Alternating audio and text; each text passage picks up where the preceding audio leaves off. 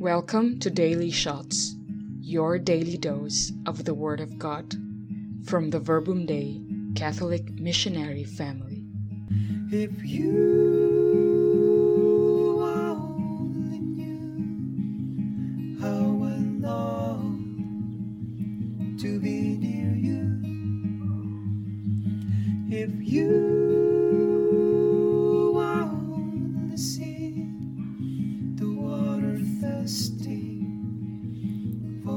A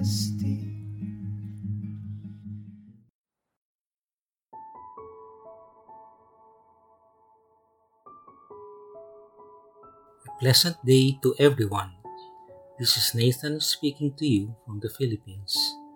Today is Friday after Ash Wednesday, and we will reflect on the Gospel taken from Matthew 9, verses 14 to 15. The disciples of John approached Jesus and said, Why do we and the Pharisees fast much, but your disciples do not fast? Jesus answered them, Can the wedding guests mourn as long as the bridegroom is with them? The days will come when the bridegroom is taken away from them, and they will fast. The Gospel today begs us to ask the questions Why do we fast? Are we fasting for the right reasons? What is the fruit of your fasting? Let us say you are holding a cup of coffee and somebody bumps into you. What happens next? The coffee gets spilled. Why? Yes, because somebody bumped into you, but it is coffee that gets spilled primarily because that's what is inside the cup. Does fasting make you grouchy? No, rather, fasting brings to surface what is already truly inside the person. For indeed, out of the abundance of the heart, the mouth speaks.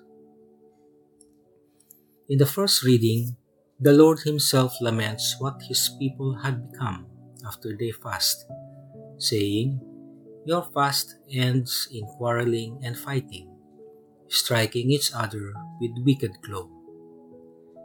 It is useful then to examine ourselves interiorly. With the words of the psalmist, My sacrifice, O God, is a contrite spirit, a heart contrite and humble, you will not spurn. Let us come before the Lord and ask Him to reveal to us anything in us that is not pleasing to Him. And the Lord Himself will speak to us, even as He commanded His prophet Isaiah in the same reading Tell my people their wickedness, the house of Jacob their sins.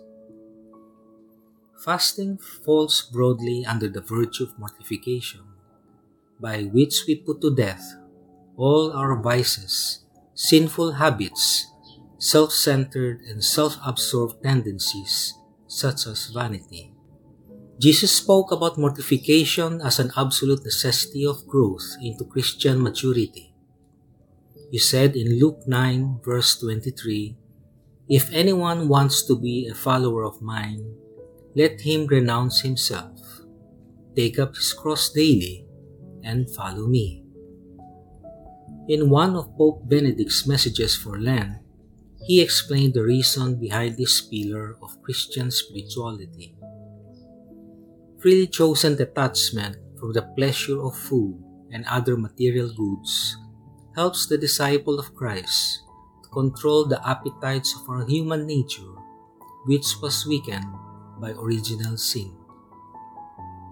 One of the ways we do this is through freely denying ourselves certain pleasures that are not necessarily sinful in themselves, such as not listening to the radio for the first five minutes of a half hour commute, offering the silence as an act of mortification, and maybe using it to even pray.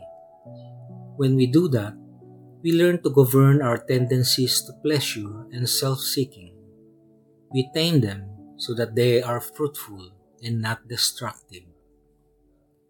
This self governance helps create interior order and peace so that we can better hear and respond to God's will in our lives. This is true in my case, like during the holidays, when my body is given to too much food and stuff. I notice I feel sluggish and sometimes even causes spiritual sloth, which affects my prayer life and makes me more easily irritated and upset and prone to the temptation of the lower passions.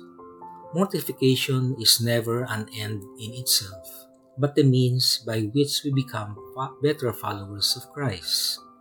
It must be rooted in love. It is only after reflecting upon the interconnectivity of all these readings that I finally appreciate the scriptural basis on which the priest usually reminds us that fasting must always go hand in hand with almsgiving or other acts of charity. Otherwise, our fasting is futile and meaningless. This forms the basis from which is derived the three pillars of Lent, namely fasting, almsgiving, and prayer. The first reading reminds us of performing corporal works of mercy, that is sharing bread with the hungry, sheltering the homeless, setting free the oppressed, and clothing the naked. It ended by saying, then and only then will God hear you. Do you have any unanswered prayers? What do you think is God inviting you to do? As we go through Lent, let us always remember that the external following of tradition or ritual is empty if it is not motivated by deep interior faith and heartfelt love of God. To just go through the motion is pointless we must allow God to act on us and work within us to transform us to become more loving and better person.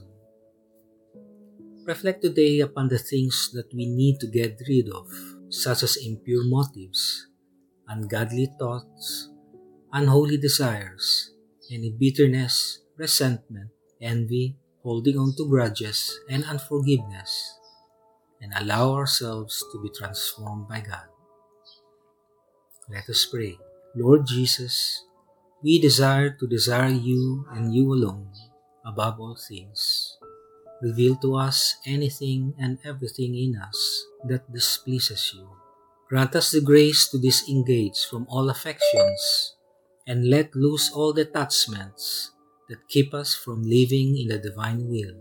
Let us grow in love of you more and more, so that in everything that we do, whether we eat or drink, we may do so to give you glory that is due your holy name.